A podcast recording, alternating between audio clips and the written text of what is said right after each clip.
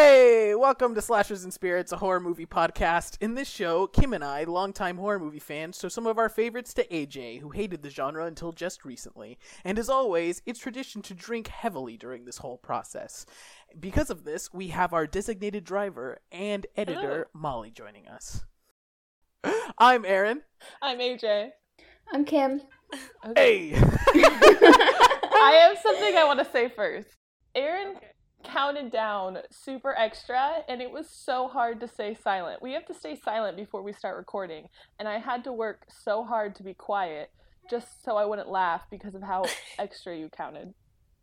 Oh, I did the. Oh, you mean when I counted down to three? Yes. Or like up to three? No, I was doing the um the Mr. Owl. How many licks does it take to get to the center? that one. A two, a three. Oh my god. yes, and that made me want to laugh, and I couldn't laugh, and it was very rude. Well, you laughed now, so you should have laughed at that. You know. How's No. everybody doing? I'm good. How are you? I'm Good. We took a break last week. We we've recording every episode every Wednesday, but we we took an off week, and uh, it was it was kind of nice not to get drunk on a Wednesday night for once. Uh, Yeah. To kind of you know wake up Thursday with a pep in my step instead of just you know being full of regret. What about Yeah. you guys? I agree. I have to be up at eight tomorrow. I get it. Ooh, well, we, we we started somewhat early, you know. Yeah. We can't we can't watch home invasion movies past dark apparently. um, I really appreciate us not watching home invasion movies after dark, since now I live alone and could get murdered and no one would know. They'll know That's such eventually. dark thoughts.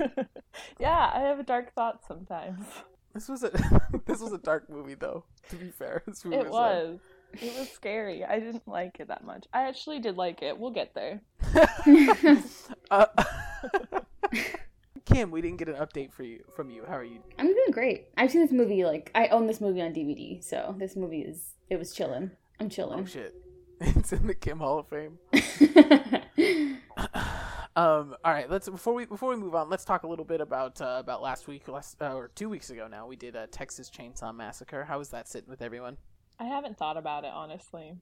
I have. I've been. I've. I, I've I've really enjoyed watching Texas Chainsaw again. Me too, And, uh, we got honestly. some we got some news since then about the new one and how it will bring back. Um, man, I'm blanking on her name right now. The the the final girl from the first Texas Chainsaw. What was Oh her name? god, not not Lucy.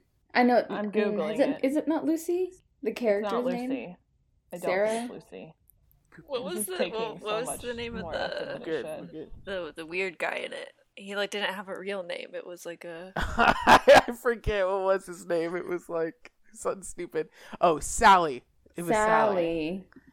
Sally. I, we learned recently over the past since we've watched Texas Chainsaw that um, we, we were kind of talking like there were rumors about the new Texas Chainsaw when we watched the last one. We are like, yeah, there's like rumors that it might be like Old Man, Leatherface, and stuff like that. And since then, they're like, yeah, here's a poster. Sally's coming back. We're full on doing like the Halloween 2018, but with Texas Chainsaw. So I feel like it was. I feel like it was meant to be. It was a good time to watch it and prep for the inevitability of I think this year they said that it was coming, right? It said 2000 Yeah. uh, 2021, right? Yeah, and that's really exciting. I'm excited Yeah. for it. By then the the world might be normal and we might go see it in theaters before our podcast. Whoa. Imagine that. That'll be wild. Wow. Maybe it'll be drunk on a on a Saturday night. Shit, getting fancy here. Just becoming more and more adult. It's fine. Is that more adult? Yeah, It just Yeah, I means don't instead know. of getting drunk at home, we'd get drunk at, at a Chili's afterwards. yes, that still sounds more adult because you can.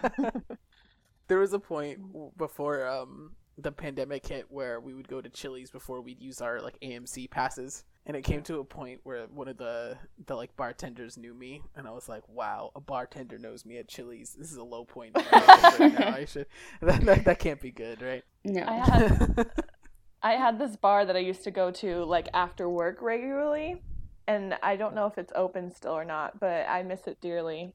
And I had the same thing where the bartenders all knew me, and I personally found it very comforting. no, the, a bar is fine. Like they know you at a bar and you're a regular. That's cool. There's something sad about a Chili's. You know I mean? Yeah. It's one step above Applebee's. So at Applebee's, I couldn't take that. That would be that would be too much. Like, um, Yeah. What Yeah. are we drinking? oh yeah, what are we drinking? Uh, you you start first, DJ. I'm drinking vodka and Sprite. Kim, what Do are you get, Do drinking? we get a brand? Do Oh, we it's Smirnoff and Sprite's a brand, so it's just, just Sprite. That's fair. That's fair. I, I guess I wanted to know because if you were drinking great value fucking lemon lemon soda, that'd be you know you got to be honest. Oh yeah, no. I'm drinking. Actually, you want to know when this Sprite's from? The Sprite we bought for Halloween. I never opened it, and I just opened it because I finally moved and I needed something to drink with. You moved the sprite. Sprite Yeah. you to the new place. it was completely full. It never opened. I wasn't gonna throw it away. and I probably would have done the same thing. There's just something really funny about like I'm imagining you unpacking a moving box and it's just sprite. It was in a Um, moving For box. reference, the Halloween Sprite. Um, it is now March 31st, 2021, yeah, it's been a while. when the Halloween 2020 Sprite was consumed. yep. so that's how fancy we're going today. What about you, Kim? I'm just drinking something I found in the fridge, and it's disgusting. It's Is it milk? Is it no, it, you know it would have been better if it's milk, and I'm lactose because this tastes like shit. It, it's called it's my roommates. It's the Kraken. It's a rum and coke bullshit. I don't know what it is. It's in a Oh, fucking I've had can. that. It tastes like absolute garbage, and I fucking hate it. But I'm drinking it because it's. I I opened it, and I can't. Yeah. And I can't just grab a wine because the taste would be like they wouldn't match. So I'm kind of Mhm. stuck. they wouldn't pair well. No, my nice cheap wine with this garbage. God forbid you drink cheap wine on a Wednesday night. Not with this rum and coke bullshit. Like it tastes so bad. It gave Um, me a I headache. am, I am drinking, uh, Stone IPAs tonight. I went to Stone Brewery. it's my favorite place on earth. I went to the one in San Marcos. It's really pretty with all of the like koi fish and everything. It was really nice. I haven't been to that one yet. There's one that I'm obsessed with that like I think about every day. Uh, it's it's the one uh, near Pachanga. We'll we'll go to the Oh. promised land someday. Okay, sounds good. Uh, when we're over this hellscape and you've banished the grudge woman from your new. ap- Why your can't new she apartment.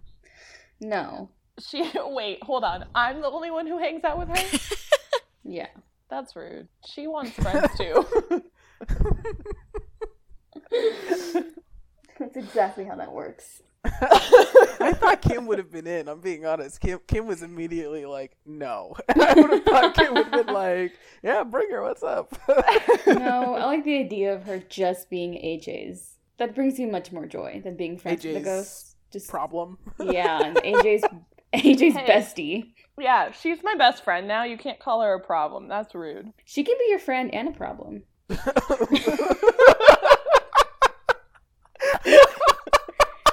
Definitely be both, and that's okay. Sometimes it be like that. I'm a two on one package. I'm a friend and an issue. Sounds like what I got in co- in high school. That's your eulogy. It's like they were a great friend, brother, And issue. problem. Mistake. oh shit. All right, so it was Kim's turn to pick a movie this week, and she chose The Strangers from 2008. What, why'd you Why'd you choose this one? I like it. You always say that. You always say that. That's what you always your go-to is because it was good. because it is, and that's being objective. It's just a good ass movie. it's not an opinion. It's a It's fact. the facts. I picked the good ones, and this is one of them. Uh, no, I mean honestly though, that's generally how I pick these movies. They're movies I have like a huge ass list of movies that I like, and then movies that I think are relevant to like being shown to like AJ who doesn't watch it, just in general.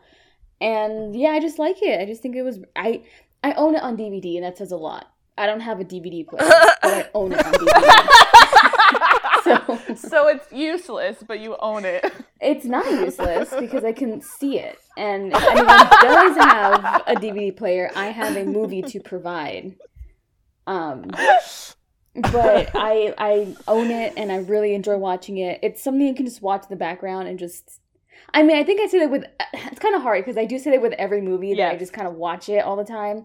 But like that's a fact. Like all these movies, that's my genre that I watch like almost every day. I I like horror movies, and that's kind of the only thing I really watch. And I think this one's just it's very simple. It's not overly complicated as far as movies go, and I think it's just it's it's enjoyable, and it's not that long, and So- I like it. and that's Well, it. no, that's good. That's good. I, I think I think you you've explained yourself well, well now. I mean, if you it's like if you own the DVD but no way to play it, that is commitment. Like that is, I'd watch any movie that someone was like, I can't even fucking watch it. Watch it. That's that's great. Like if a blind person was like, No, I bought this movie, I'd be like, Oh fuck, we gotta watch that. When it's eventually my turn, can we watch something that I watch every day? no, would it? What would it be? It would be Gilmore horror Girls. no, Oh, my no, it'd be Gilmore god, I'll tell you. that is what. a horror movie. Actually, Could you that put should a count. could, could you put Kim and I through a more horrifying experience? in all honesty, though? I picked the best episodes because it, it would have to be like an hour and a half, right? So we'd have like an one episode and a half of an episode, and I'd pick the highlights. No, I've seen that show, and it's it's the best show ever made. mm, is it? Yes. What, what I watch what it is- every What day. is what is Gilmore Girls' relationship to Gossip Girl? there isn't. Gossip Girl is much more elite. Gilmore Girls Oh, is so it's just better. Yeah, I would say there's more Gos- I spice mean- in Gossip Girl. Okay, Because Gossip Girl's a drama. Gilmore Girls isn't. It's boring. Gilmore Girls is about a mom and a daughter living their lives. And it's, it's two white women who just make trouble for themselves and complain about shit. That's literally the show. Yes, but you know I what? thought That's that also was, that my was ha- life. that was most of this podcast. And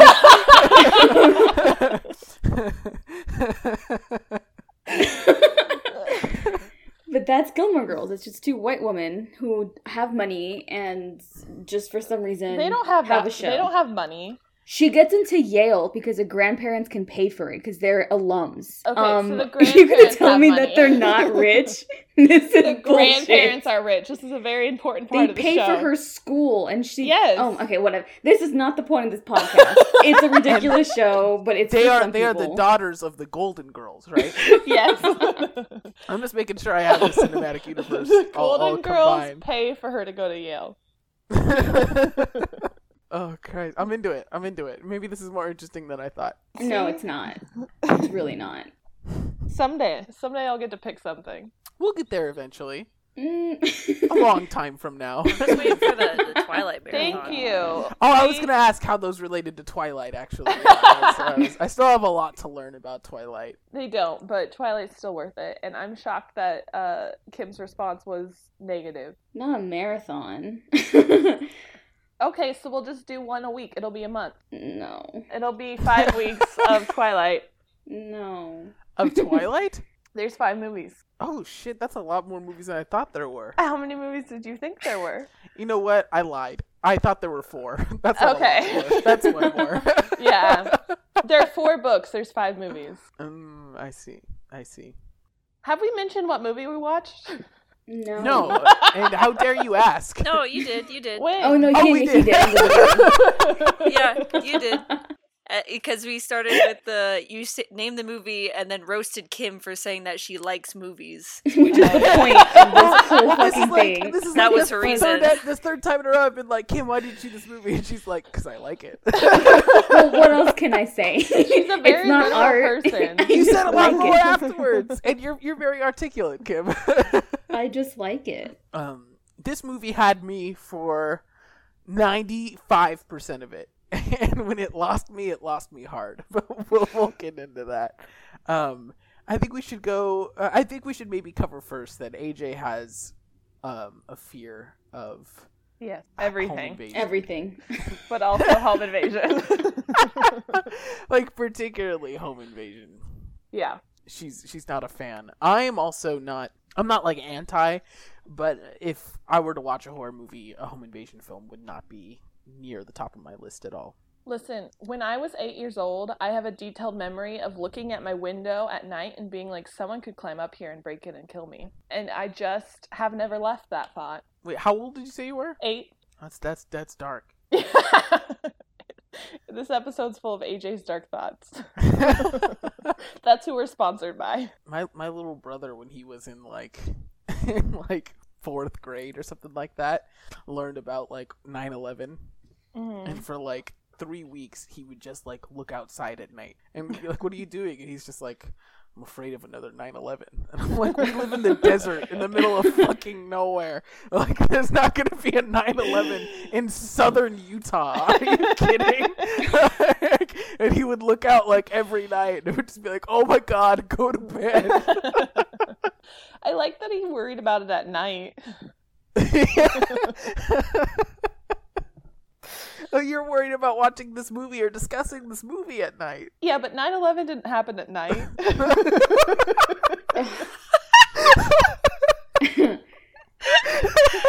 oh my god. Holy shit. AJ, what did you think of of The Strangers? Uh, I actually think I liked it. I don't know. It made me deeply uncomfortable and stressed out, but I didn't hate the plot. Ah, that's interesting. I didn't think you you'd like totally hate it, but I'm I'm surprised you found enjoyment in it due to how terrified you were. Now, I don't I wouldn't go as far as say enjoyment. That seems like a stretch. he said you liked it. What's the difference? because I didn't enjoy the experience of watching it. That was stressful and a lot. But also like the plot was pretty good. All right. Um, should we go into It's better than in- fine, so let's take it. All right, Kim, give us some background here. Okay, so this movie was directed by Brian Bertino. This was his first movie. Um, note that he is very young, and that's one of the things that some critics had to say about this movie in reviews, um, in a That's criticism rude. form, which I'll get to later. Um, it Hmm. stars Liv Tyler, who plays Kristen. Yes, Arwen from Lord of the Rings, my girlfriend in my head. I love her. Um, Oh, daughter of Steven you. Tyler. That was driving me nuts. Yeah. that was she's driving queen. me nuts. And it also stars Scott Speedman, who plays James, and he has played the role of Michael in the Underworld series. If you're familiar Oh. with that. Yeah, Mm. also hot. Love him. I thought he looked like every Bachelor contestant ever. he kind of did. He's very good looking. They're both like the best, like the best good looking couple. And if I were to see them in real life, it would disgust me. Because they're so attractive they're and they're just together. attractive. And that's just amazing. We live Um, in a world where Kim would be disgusted to see that man in real life, but be excited to see Freddy Krueger with his burnt face. yes. um, yeah, and so they're the main characters of this movie, and we. I guess I'll name the antagonist or the villains later on, unless you want me to say them now. I can. They don't have name names, but they do have ways to distinguish who they are. Do you want me to? yeah, like I'm, I'm assuming they're named after their masks. Yeah. correct? So we have Dollface, Pinup Mhm. Girl, and Man in the Mask is what they're officially Okay. named. I- You know, I was waiting to find out what the the guy's name would be, and Man in the Mask was just so simple. what did you think his name would be? I don't know. I thought it was going to be like some Sacky? creative. Sackhead. yeah. I didn't Sack expect face. Man in the Mask. It's very daunting for a guy whose mask is literally a sack. It starts with a couple Mhm. coming back to a house, and it's set up for a very romantic evening. But there is clearly a lot of tension between them, and I think in the beginning you can even see that. Uh, um, I'm so sorry, Kristen was her name, right? Yes. uh, Kristen had been crying, and it's a very awkward, just like entering of a, a house that's laid laden with flower petals and champagne, and it's like, well, uh, you take that bedroom, and I'll see you tomorrow. it's Yeah. just very awkward, but they don't really show what happens. But then they kind of do like shortly after. They don't leave you in suspense too long before you realize that um, out of this couple, um, the Bachelor had proposed to Kristen and she said no. And That apparently is they had. Oh, go ahead. that is a plot line of The Bachelor. He is yes, he's now the Bachelor in, in both uh, aesthetics and just fact. Um, the same way that it's a fact that this movie is good. they they showed the, they showed the proposal um and we had brought up that was interesting that he would propose at the end of somebody else's wedding I have a lot of problems with it, honestly. Go for it. Let, let rip. okay, just think about it. Like who so when you're going to propose, you've got to think about it beforehand. You've got to buy a ring, you've got to been like when's the perfect time. Now ideally you would talk to your significant other about the whole thing. Like are we going to get married? And there, you have a conversation a couple months before and then it's like we're going to get engaged in this time frame and then you propose randomly and it's still a surprise, but there's like some forethought to it. Which I don't think happened because she said no. Anyways, when you go to someone else's wedding, the day is about them. So why like was their plan to tell people the next day? Was if she said yes, was he going to go back inside the wedding and be like, "Guys, we just got engaged." Like you're just stealing other people's thunder at that point. And also, that's just kind of awkward because I would also feel weird about being proposed to at someone else's wedding. Also, I want the whole day to be about me if I'm being proposed to, and it's already about someone else, and I can't steal their thunder. May I propose that uh, the proposal happened? the proposal happened at around 3 a.m. So technically, it was the next day. You know what? That's worse. Who wants to get proposed to at 3 a.m.? I mean, it's spontaneity. I think is just what he was kind of going for, and that does happen But- for some people. he planned to have a romantic thing at the house afterwards.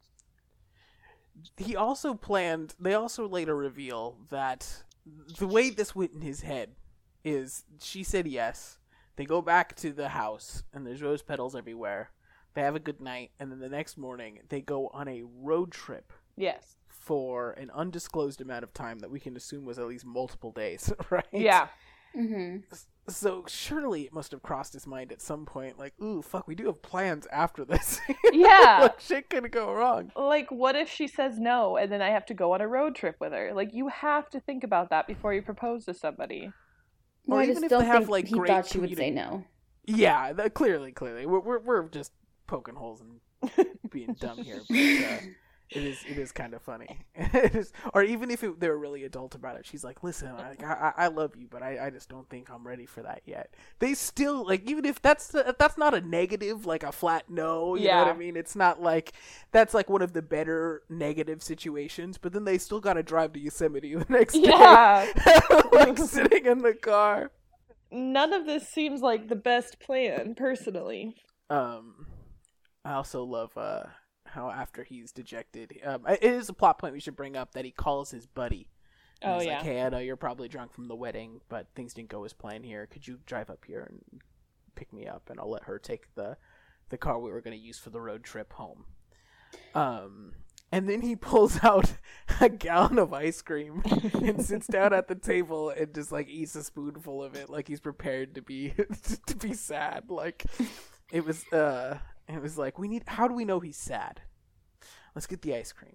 like that's, that's how you know. Bunny tracks really depict sadness, so Yeah. it's time we bring these out. Real quick, I think this is how I always took it, and maybe I, I'm interpreting it wrong, but I always thought that the the house they went to is the road trip. It's the getaway. That's his family's vacation home. But she, he says.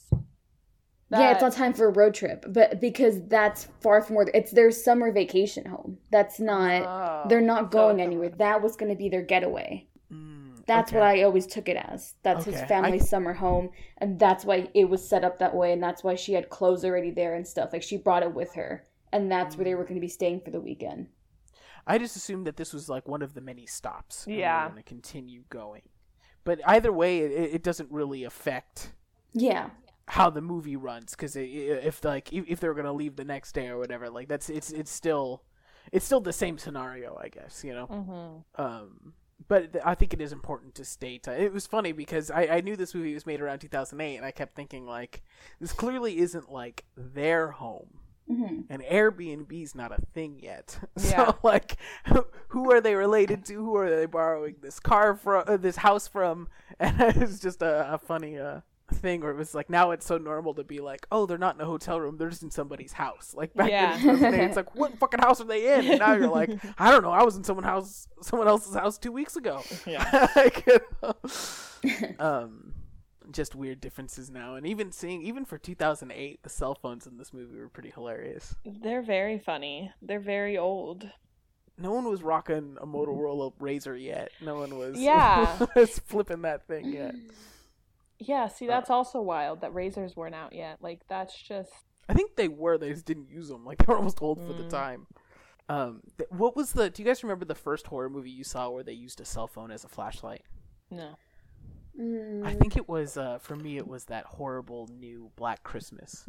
But I remembered that as like a big stepping stone. It's like holy Yeah. shit, this movie's using cell phones as a flashlight. Like that's crazy. There's no more like, why would they have a flashlight on them? And we're like, oh yeah, everyone just has a flashlight sitting around to use. Now it's like there's no excuse. Everybody has a flashlight. I can't think of the first. The only one that comes to mind is that one movie. It's not when a stranger calls. It's when it's like, um, you get like the text message chain or whatever, and it kills you. Talk about that. one missed call. Yeah, I think that's the one I'm thinking of. That's the That movie only one that comes the to mind. Shit out of me when I was like 11, and then now I've been like, oh god, that would be so awful. yeah, I think I, that's the one I think of, but it might not be the first. But that's the only one I can remember off the top of my head. You know what it probably was for me? It was probably Unfriended. Oh my god! oh, God. Why is Unfriended haunt this podcast? because it's like the first horror movie I ever saw. Was it Does it even count? It's one of them. I- don't remember. My dad probably tried to force me to watch like good ones, but I never Mhm. watched them. And then I think that that I also saw Mama at like 16, but I don't know if it was an if they used flashlights in Mama. Why am I thinking of that Blumhouse movie? What was the? What was, I I don't think. You're thinking of Ma. Ma, yes, thank you. I was like, Very how are different you concepts. watching Ma? no, Mama, the one with two children, who then one of them turns into like a ghost thing and leaves, and it's terrifying and awful. It's like I, I think I was 23 when Ma came out. how old are you? And that's Uh. when you find out I'm still a teenager. Oh no, I know, I know the difference now. I don't know why my head went to Ma, but it did. where were we with the movie? Where were we here? Where, where, where, where, how we get here? He was uh, he was crunching on the chunky monkey, and then um, she comes out and is like, it's kind of confusing, but it's like, hey, I, I I'm not ready for that, but like, let's have sex now. yeah. And then um, there's a knock at the door, and that kind of starts the real plot of the movie. So there's that. I love the knock. It's oh, it always gets me. This There's is that why little- I wanted to, I wanted to take over right there. This is exactly why. There's a beautiful knock at the door, which is scary because it's kind of. Did they have music on? Am I am I correct to assume that he had his country music playing? It was the mellow country music. Yeah, and there's a knock at the door. He goes to answer, and there's a woman at the door. First of all, no Oh. peephole on that door. Second of all, there's no light on the porch, so already it's kind of a red flag. But it's also Bad four in the morning, so he's very much aware that no one should be knocking at the door at four in the morning. But he answers anyway, which is something I would also do to point out he's not dumb. I would do the same thing. You would answer? I answer the door no matter who knocks because it gives you more anxiety to not open it or at least to check. I, I can't I can't just like not see who was at Yeah. my door. So, so, So- you're saying you would have opened it if you also did not have a peephole, but if you had a peephole, you might not have opened it. I would have peeked through the window first and seen that it's dark, and then I would probably like get something and answer the door. I would be too freaked out to not see who was behind that door. What is the something you're getting? Like a knife. A knife, a hundred Yeah. percent. Okay, I I was have my knife in the kitchen ready, like it's right by where my sliding door is, so I know which knife to get if someone tries to fuck with me.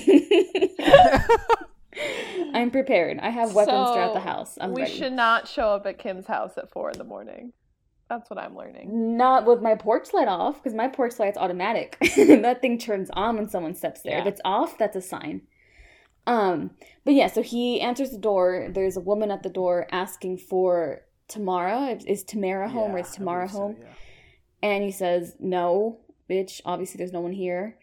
And Well, there's obviously two people there. That's an exact. well, that, that's not like she's not here. There's no one by that name that goes Yes. here anyway. Dismisses her and then she leaves. And he turns the light on. He goes up to like the little light thing and like screws the light bulb on, showing that in some way it had either accidentally, which we'll find out later, probably not, was twisted so the porch light was purposely turned off. We don't see this woman's face. We don't really see much characteristics aside from the fact that she is female. He closes the door. They're chilling. Arwen says that she's out of cigarettes and he says he wants to go get it for her. From Lord of the Rings.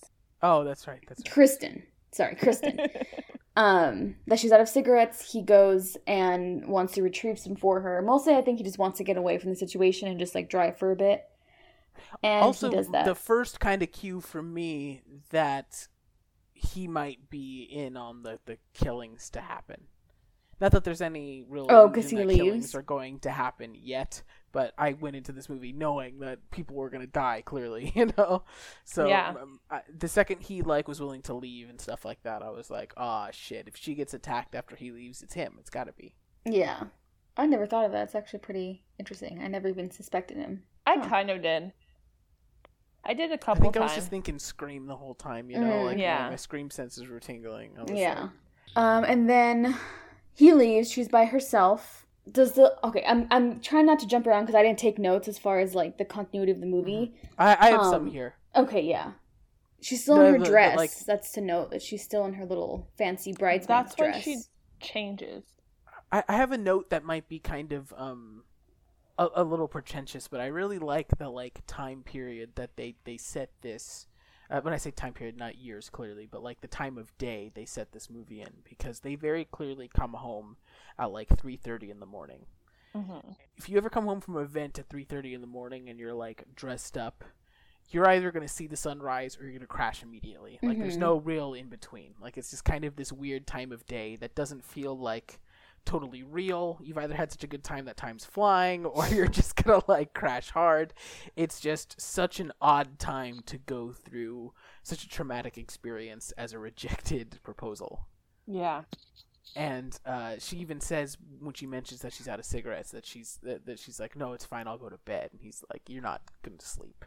And it's like, no, clearly the situation's so awkward and so weird that none of them are gonna like go to bed, and they're still dressed in this formal gear from a uh, f- from a time that is now completely ruined, and it's just it's just those times in your life that feel a little surreal.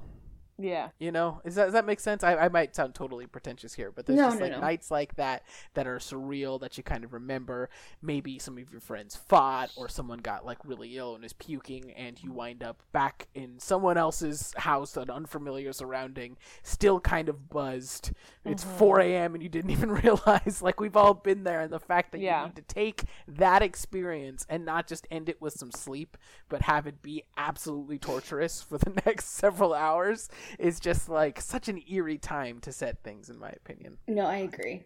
I think that's the beauty of this movie. Not gonna lie. it's it does um it adds anxiety to it because if they had said oh who's knocking on the door at midnight it's like yeah whatever you know Yeah. like midnight Yeah. who gives a shit but the fact that it's 4 a.m there's it's just like a time has been surpassed where it's now like no no human being should be up at this time like Yeah. you know it's it's it's just weird now I'm forgetting. Does the does the second knock come next, or does the back shot come next? Like the the shot with the.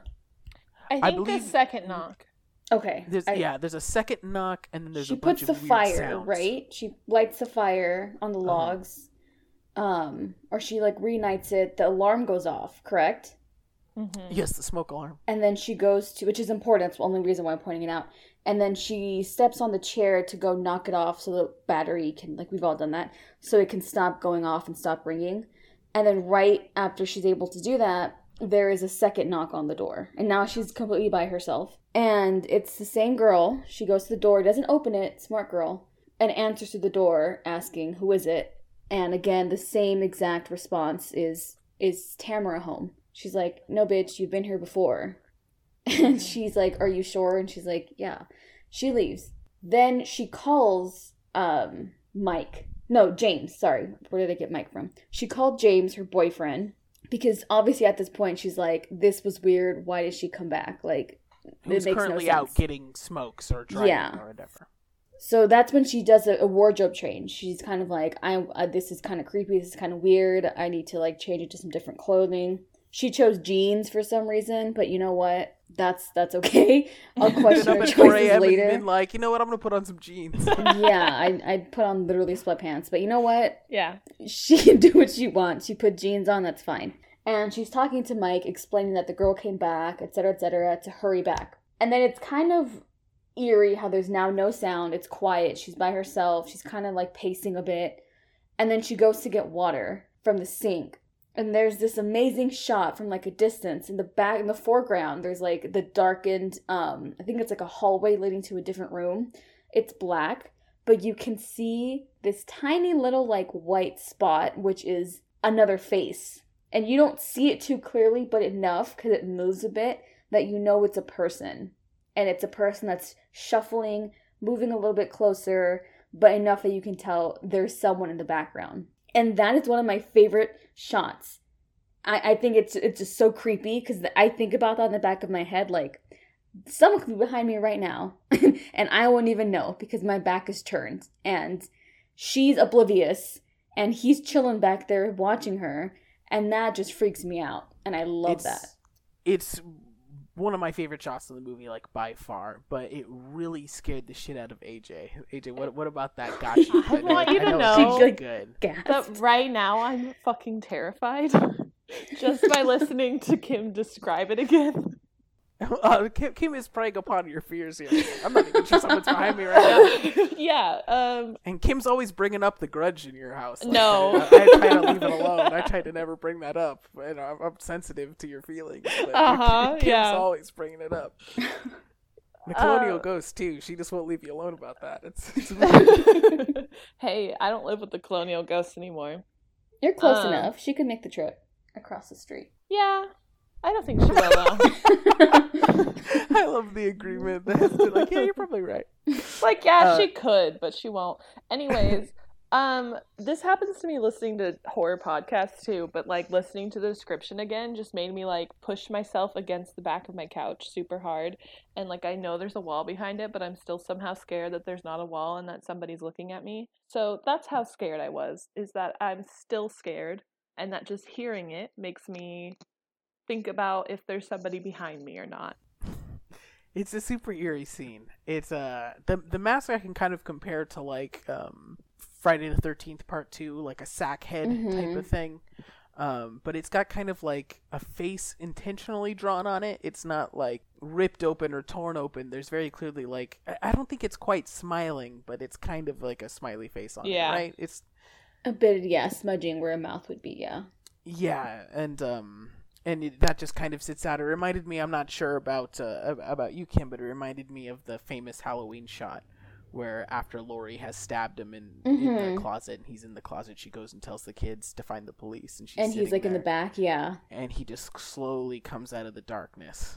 And uh, I, I, it really reminded me of that scene, and there could not be higher praise because that is one of the best scenes, in my opinion, in any movie ever. Yeah.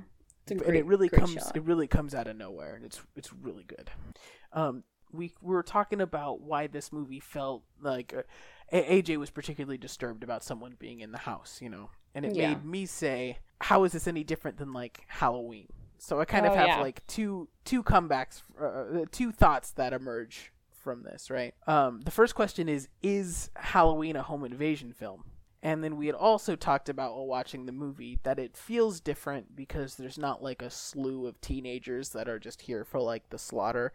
There really are two victims in this movie, and they are are two victims for the entire movie. It's uh, no one's like disposable, so when you see your character early, you know damn well they're going to be tortured for the next hour and a half. That they, they can't cut to other people. So the we kind of thought it was different in that way, which I think is, is really interesting about how the amount of victims can really determine whether or not your movie's more of a slasher or more of a thriller or more of a suspenseful. You know, it, it's it's an interesting thing. But do you think Halloween is a home invasion film? Yeah, I think it can qualify as it. I mean, the first one is the one that I'm thinking of more so than the others because the Yeah. first one I think was intended in a way to be that when it was a mm-hmm. standalone film when they didn't have plans for the rest of it. At least, I mean, maybe the second one they maybe had plans for that one, but the rest of it kind of goes in its own separate plot lines. But the first one, I would say, I would qualify it as a home invasion, even though, yeah, I, I definitely would. Yeah, it's it's interesting. I, I think I agree with you, but I just never would have Thought about it? I, I never would have expressed that to somebody beforehand, you know, like Yeah. oh, Hallow- Halloween's a home invasion film, um, because there really are no motives in that first one. What's funny is uh, when they did Halloween 2018, their whole thing was, oh, there was no motive in the first one, but because she got away in the first one, he now has a motive for this for this one. So in, in a way of them saying, "Oh no, he never had any motive. That's scarier." They gave him a motive anyway. Yeah. You know? Like you know, like if they didn't have Laurie Strode in Halloween 2018, he still would have had no motive. But but they made such a big deal of him having no motive and gave him one. It's it's bizarre. Anyway, off topic. no, no, yeah, I, I totally agree. Like it was supposed to just be a person who randomly kills babysitters. There's no technical correlation between Laurie and Michael, like relation wise, until later on in the series. Yeah. So definitely, I think just by itself, it would qualify as a home invasion to an extent. Yeah. I would say, yeah. yeah, it's it's it's interesting, and I, I think this movie does. There's another shot that we'll get to, I guess, later, that um also really harkened to Halloween. I thought, and you agreed, right? Mhm. Uh, um, so I, I I don't I think it's intentional. At least I I'd hope so. Yeah. Where did we leave off? We left off with um Um, she the the back in the foreground, we see the mask face. Oh yeah. yes, And in a quick shot, we noticed that the after she like walks around. I don't know if you guys noticed this, but um, the fire alarm thing that she had put on Yeah. the chair actually was moved onto, I believe it's the floor. It's really subtle, but it's like a quick shot. But it just shows that in her midst of walking around, someone had moved it Yeah. showing that there's there's obviously someone inside and they're like going around her and she's just not noticing that's the last thing i wanted to point out because i i thought that was i didn't see that the first time around i think i saw it when i saw it like when i repeatedly watched it and i was like oh my No, I'd, I'd missed it as well. I, I, I, I didn't see that. I remember the shot of it and wondering why they had like shown that again, you know. Mhm. And now I realize it was because it was displaced. Um, and then I guess we kind of really get to the home invasion portion. Um, there's um an early jump scare when she's kind of she takes a knife from the kitchen and kind of walks around the house hearing noises and whatnot and then she finally pulls the curtain and the man with the mask um or old sackhead he was uh, he's banging at the the window and it's it, it, it it's a good jump scare. It's effective. Yeah. it got me and i know it got aj uh, but that really that's the moment where our main character realizes that she's being hunted and that's when it becomes that's what their cover's blown you know there's Yeah. no more there, there's there, what's funny is i say I, I say that like there's going to be no more subtlety but there's a whole hell of a lot more subtlety throughout this movie of they continue to play with their food before they eat it they after Sackhead is shown, they they slowly show the other two, uh, the other one killer, I guess, which is not Pinup but Dollface, right? uh they show pinup when uh, no i think they show dollface next because she's not pounding on the door she like knocked again Yes. and then it became like aggressive pounding um and then somehow i'm i don't quite know how they did this or the explanation for it but the door became unlatched for some reason and it sl- it opened a crack and she went to go peek outside and that's when we see doll's face up close for the first time Who is also pretty clearly the girl that knocked on the door earlier. Yeah. And then she Um, closes it, obviously, and she locks it again. And then she's like, oh no, there's two of them. Oh shit. Yeah. And this is the point where AJ is repeatedly saying, "Get in the car, get in the car. oh God, please, Just the leave. car." Get in the car. get out. Do something. Get the fuck out. There's a car. Make the choice. I don't want them to die. I know they're gonna die. But like that's the worst part to me is like the sitting in suspense waiting for something bad to happen, which is why I think that I don't mind slashers the same way because people die so quickly that you kind of can appreciate like I can appreciate a good kill in those movies or stuff like that. Like it doesn't scare me as much as sitting in suspense. And that's why this movie got to me so much is cuz the whole movie is you just waiting for something bad to happen to these people and it doesn't happen until literally like 5 minutes left and you're just sitting there waiting and waiting. It's awful. When your when your characters are more disposable, it's more fun to see them get skewered. Yes, but these people, you know, are this. There's just two of them, and you're just waiting. And I, I gotta say, I I have a note written here that um, typically when you're watching like a slasher, for instance, you're like everything until our killer shows up. Uh, this isn't a blanket statement for every movie, of course. There are good ones, but generally, in your average slasher, it's all bullshit until the killer shows up. Yeah. It's it, it, there might be some character building, but I'm thinking like I'm taking like your generic mid tier Friday the Thirteenth film. You're not supposed to give a shit or whatever, Mhm. um, or it thinks you give a shit and you just really really don't, and it, it continues to be painful. But for as much as the opening with these two characters not getting married is kind of like a car wreck and its awkwardness that you don't quite want to look at. It's really engaging. At least I thought so, and Yeah. it kept it, it kept me focused, and I wasn't waiting for the killers to show up. Like, come on, get on with it. As much as it was interesting in its own right beforehand. And I think that's where I started liking the movie and why I struggle to like say if I like it or not when the movie continues is because I think they did a lot of good work with setting up the characters and like this whole storyline is very interesting to me. And a lot of that has to do with that character building. And for me, I didn't particularly like either character. Mhm. Yeah. Like I thought they were both semi unlikable. I didn't like love either of them, but it was what was gonna happen next. Their dynamic was interesting enough that it kept you engrossed. It wasn't like, oh no. I hope nothing bad happens to these people. You know, Yeah. it, was, it was it was more like, oh shit, this is a weird dynamic to be in. I wonder where it goes. yeah. I agree. I think it gives enough of the drama in the beginning, enough of a, I guess, like a mini background to give a shit, but not enough and not too much where it takes away from the film. Which I will come back to that later because I think that's sort of the intent that the director and the writer and whoever um, was going in. And I think that adds to the brilliance of it is the fact that the characters, in my opinion, are underdeveloped enough that it works well with what the movie's trying to do. But I'll get to that later once the whole thing is over. It might also be one of those things where you leave something generic and not quite described so you can relate to it more. Mm-hmm. because Mhm. if he if she was cheating on him with her with his brother or whatever or his best friend that might not be something you could be able to relate to Yeah. uh, that might not be an experience that happened in your life um, or, or something but you can at least probably more uh, more than likely know the experience of a relationship that's not quite working Mhm.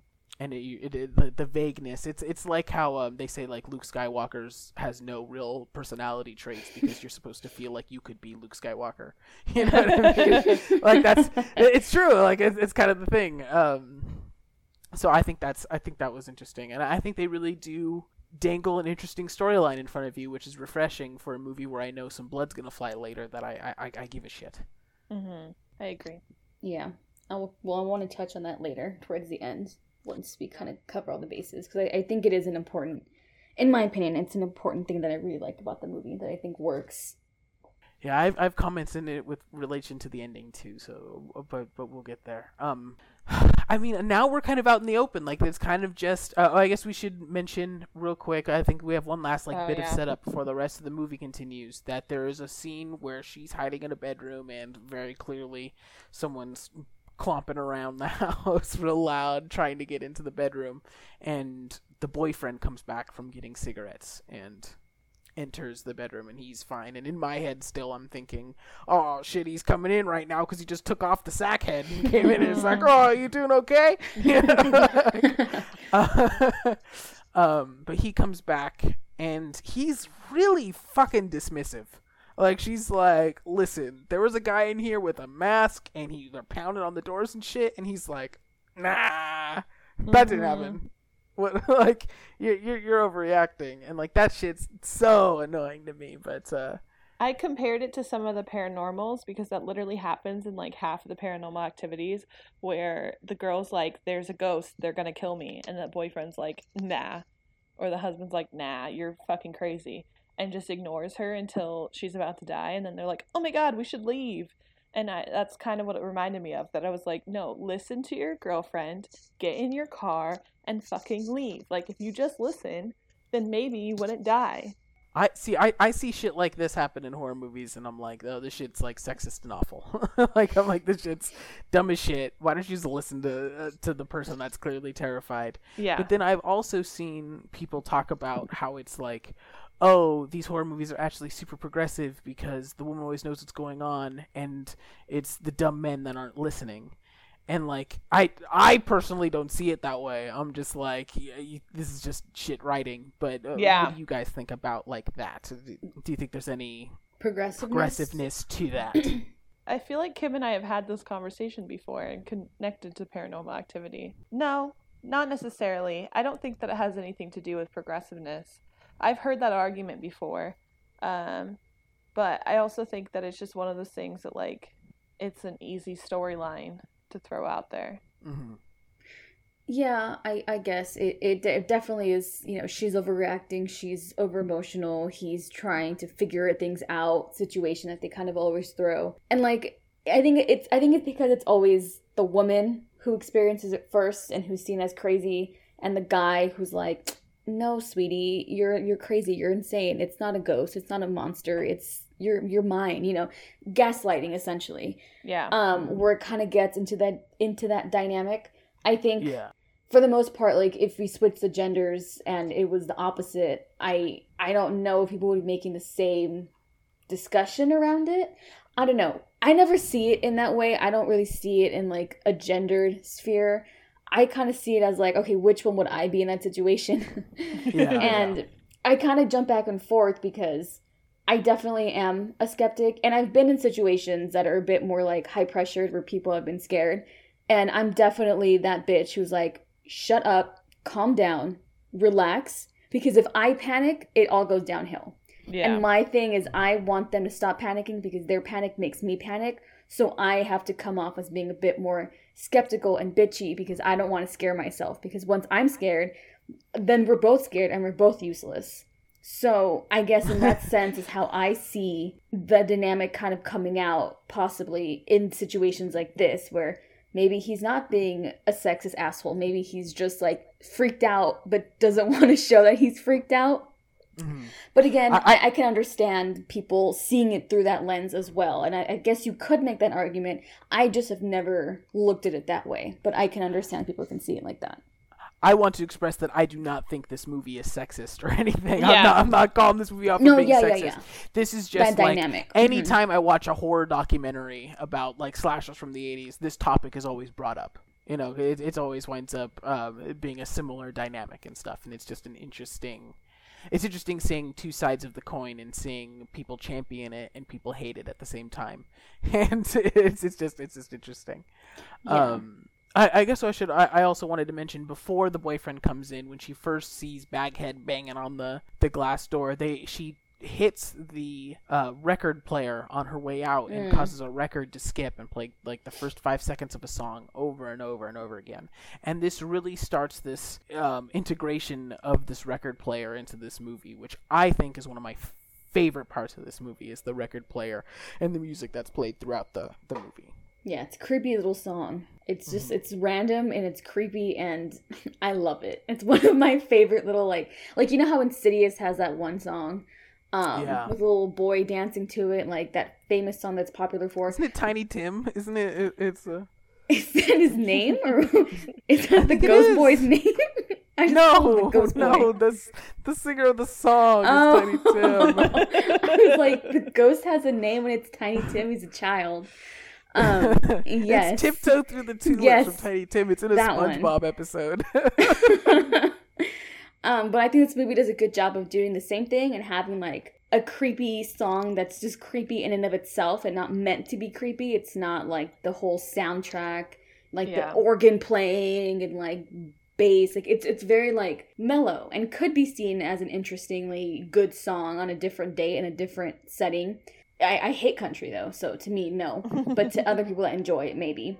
But I think it does a really good job of setting the tone without purposely setting the tone. Yeah, it's innocent enough. It's incidental. What, what the song choice is incidental. It wasn't chosen for its creep factor. It's a song that was playing in a different context that is now in a terrible context. yeah. Yeah, no, and I, I think, and they, the, it continues throughout the movie. I think in in fantastic ways. After this, we get the door breaking down, right? Yes, yes. And that's when he's Um, like, "Oh shit, she's kind of right. These people are out here, and they're really coming for us." They find the gun first, though. Oh, she asked. Doesn't he like- look go to the car first and like figure out that his car's all fucked up? Yes. Okay. Yes, so you're right. he- We're all over the place. he goes to his okay. So he's like, "All right, I get you're spooked. Whatever. I'm gonna go to the car and get my phone." And he goes out Yeah. there. He gets in the car. He gets his phone, and then one of the killers touches the back of his head as he's digging through his car and scares the living hell out of him. And he realizes that his phone is gone. So now, or earlier also when Baghead came in, they had taken Kristen's phone as well. So now there are two phones in this scenario, and both are gone. And when he comes back in, you see that in the fire is one of the phones. Yeah, they had thrown Kristen's phone into the fire, and then he finds his Do phone they have a without landline? batteries. There was a landline, and that's what she called on um, earlier, but they cut it off. yeah, Yes. it doesn't work anymore. They had cut that as well. And then he now kind of panics and digs through his parents' house for a gun. There's a great line where he just says, he, "I don't know how to load the gun," and she's like, "You told me you went hunting with your dad." And he's like, "That's just something I said." I kind of love that part.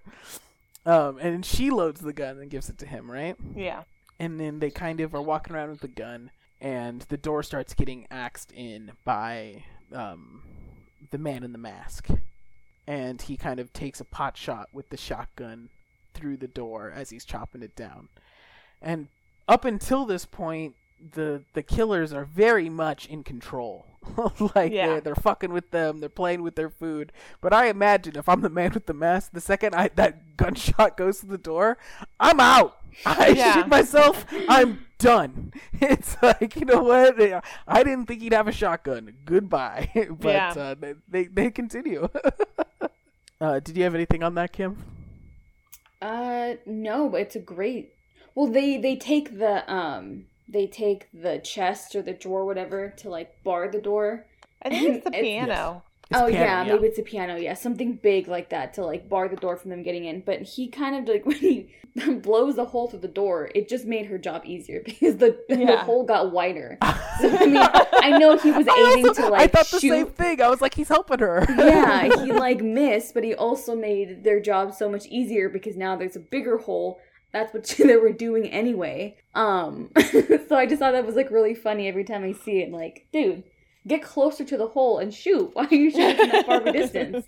At that point, why are you that far away? But yeah, that's that's the only thing I wanted to point out from that scene. I thought it was really funny. I, I agree. I thought I thought the same thing. That's funny. Um, and then they get away with the shotgun, and they're hiding in one of the bedrooms with the shotgun. And I and I had commented at this point that they had shown the killers at being so proficient. They're so in control. They know exactly what's going to happen. Um, had had the car part happened at this point? It had. I right? think it Can did, can yeah. bring up?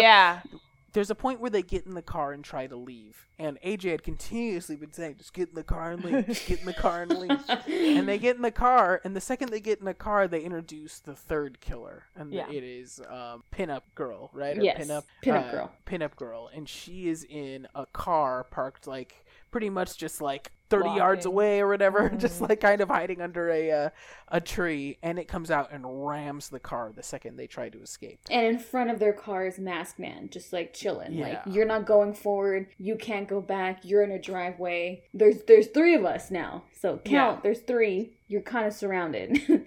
And even if they would have decided to run uh, Bagman over, uh, it was too late. Like their car was Mhm. getting rammed already. Like the, by the time they could have reacted, they were going to get slammed in the back by Pinup. And I thought that was really good because AJ saying, "Get in the car, get in the car, get in the car." And it's hard to argue with her in that scenario. Like she she, she is correct, Yeah. but as, as as someone who's watching some horror movies, I'm like, yeah, it just it just doesn't work that way. Okay. no, I agree. I think I would stay in the house. I think leaving the house would freak me out too much. Hmm. because it's like it's too wide and open and there's you don't know how many people are out there is it three is it four is it six is it two like that's and in the house i'm like i have a better chance of like hiding and waiting out that's what he wanted to wait till the cops got here but jokes on him Yeah. That requires Um, the cops to be called. yeah maybe he like assumed that someone would hear all that commotion and like Yeah. put in a call but and we'll talk Yeah. about this after. That didn't happen. Um, I kind of have like uh, two notes here. One is what is scarier in a home invasion film? If All the house has a ton of big windows and is very clearly vulnerable or if it's very protected and they're still getting in. Like if it's like a sturdy house with like small Why- windows like uh, uh, like which which Hmm. one which one is more concerning Why did you have to ask that question? The big one, I would say, because I feel like if I was in that position, I would have less of a chance of hiding and surviving if the windows are that Mhm. fucking big. And then I would hate myself. Like, why the fuck did I get a house with big ass windows? That's so fucking stupid. you just had to look outside didn't you, Kim? Literally, like, you really have to get the biggest fucking windows, and for what? was the natural lighting worth it at least the other with smaller windows and more protection. I'm like, okay, at least I tried. You know, at least I was smart in my investments and I thought about my safety, not fucking aesthetic. You know, I think I would just like hate myself. Like, damn, bitch, you really wanted to get killed, huh? All to look at the trees, all for the feng shui. Which is like literally me right now because my whole downstairs has this big ass fucking screen door leading right out to the street. so that's Holy enjoyable. The reason I asked why did you ask that question because the first thought I had is I don't know how many windows do I have. oh christ um i i think the more secure house is scarier Because they're still somehow getting in. Yeah, it's kind of like the it, I should know how they're getting in and they're not. But I understand how the other one is like there's so many entrances, I'm so vulnerable, you know. yeah, So, like they're but, gonna like, get I- in. Yeah, like it's both. It it's just interesting uh, because I feel like they kind of did a middle ground here, you know. Yeah. But it's it's just an interesting dynamic I thought of. The other thing I thought of is now that we've seen Pinup Girl too, now that we've discussed her, that we have the man in the mask, baby fa- baby doll, baby face, whatever, Doll face. doll, doll face. Yeah, there you go. You know, one of them. Um, You just wanted to call Baby her baby. Baby doll, I don't know. I'm thinking of. I think I'm thinking of baby uh, face from Happy Death Day. Yes, Yes. exactly. Yeah. I think, that, I think that's what I'm thinking. Stupid ass there. name, but yeah, I know what you're thinking of. These remind me that I feel like this movie is almost a little ahead of its time in its mask choices. yeah. Hmm. I guess what year did did the first Purge come out? Not the first Purge, the, The first Purge, Purge, movie. yeah. I'll look it up. Uh, two, uh, 20, I feel like 2013? 2013, yeah, or 2014. see, okay, so yeah, I'm still okay with saying it's it's 2013. Yeah, okay, cool. I'm I'm I'm okay with saying it's a little ahead of its time because I think of these almost now as like purge masks. Not so much Yeah. the first purge, but like all of the purge, like that dynamic of like the humanoid kind of Yeah. creepy mask is almost what I'd associate more currently with horror films than I would have in like 2008. And um, when I was looking up if they sold some of the masks from the strangers afterwards, I saw that they were all the strangers 2 masks because you know now they're gonna sell them and i think the reason that they sold them now and not back then was because the purge is taken over now and any creepy mask you can have is gonna take it you know Yeah. Yeah. um i was okay cool i'm, I'm glad we're in agreement there because i was like wow this this feels like early for this kind of mask like it's it's way more popular now My first Yeah, thought no. when I saw them was The Purge, yeah but I didn't think about what year that came out. yeah and, it, it- you know it's a good five year difference Mm-hmm. and uh, there's almost no way it wasn't an inspiration in some way it's gotta Yeah. be Yeah. No, especially the first one. The first one is basically a home invasion movie, isn't it? Yeah, I would I would consider Purge on the short list of home invasion films I know. Yeah, Yeah. at least Yeah, the first I one, the say first one only. Yeah, that's why I like the first one. the rest of them kind of. I haven't Suck. seen the first one. That's the only one I haven't seen. Me too. The first one? Yeah, Really? me too. I've seen every other one, and they're all awful. But I've seen every. I don't think I saw the the newest one actually. Wait, that how I- many that are saying there? Are there three or are there four? Uh, There might be five, Oh, I've seen two of them. or there might be four in the TV show. I've seen two of them. I've seen the second Purge, and I saw Purge the first year, whatever it was. Me and me and Kim watched it one day. Oh yeah, I remember that. I was like, I'm like, I know I saw it with someone. And I was thinking like, who the fuck did I watch that movie with? I'm glad that I watch it. That's right. I don't know why we chose that movie. I think that there was a reason for it. Oh, it was the election. It was almost election Oh, day. that's right. Eh, that's right. You wanted to commemorate the horrors of Election Day Yes. IRL. that's right. Ugh. All right. There's not we've covered all uh, the big stuff and a lot of it now is just like drawn out more suspenseful Yeah. suspenseful scenes. Not that they're too long they just don't take long to explain i guess. But eventually um what was the name of his buddy that he called? You, you Mike. said it Mike. earlier. Mike. Who we thought was going to come the next morning winds up coming at like 5:30 in the morning to come get him. They're currently cowering in the bedroom with a shotgun. He pulls up at the house to pick up his friend. His windshield gets shattered and he enters the house all like concerned he turns the corner and he gets shot. Yeah. Our main character, or main character's boyfriend, I guess I would say, shoots Mike right in the face. And this is something that always fucks with me, like the trope of the accidental friend kill um, isn't super often, but when it comes up, it does fuck with me. And it's funny because it actually did come up semi recently for us with The Descent. Yeah. Um, There was another one like that, but The Descent, and I think it happens a lot in like zombie films too, uh, have the difference of we are in a chaotic situation, hmm uh, and there's no time to like mourn or talk about this. I accidentally killed them, but we need to run. Whereas in this one, a- after he accidentally shoots his friend, he sits there and cries and punches the wall, and they crawl over the body and they're gagging and they're gonna throw up and shit. And that made all the difference for me and made that much less of a oh that's terrible that's unfortunate and more like a it, it was more gut wrenching. It was it was hard to watch. A hundred. At least I thought so. A hundred percent. Really hard to watch. Really difficult, and very much a realistic one for some reason. Like, because again, it's it's in a very like realistic setting, and then Mhm. th- there was music playing, so he couldn't hear anything. And the the killer actually walks behind Mike with a knife and is like walking behind Mike, following him, and and then watches him get shot and then leaves. Um, so I think that that also was like like I kind of saw it coming and I think I said it, Mhm. but it was also one of those things that was like also still horrifying to watch. Yeah, for for me it was the aftermath of it, the silent reality of it, and the committing at least you know a minute and a half to dealing with this. Yeah. That that really like cemented it for me. I'm willing to guess Kim didn't give a fuck.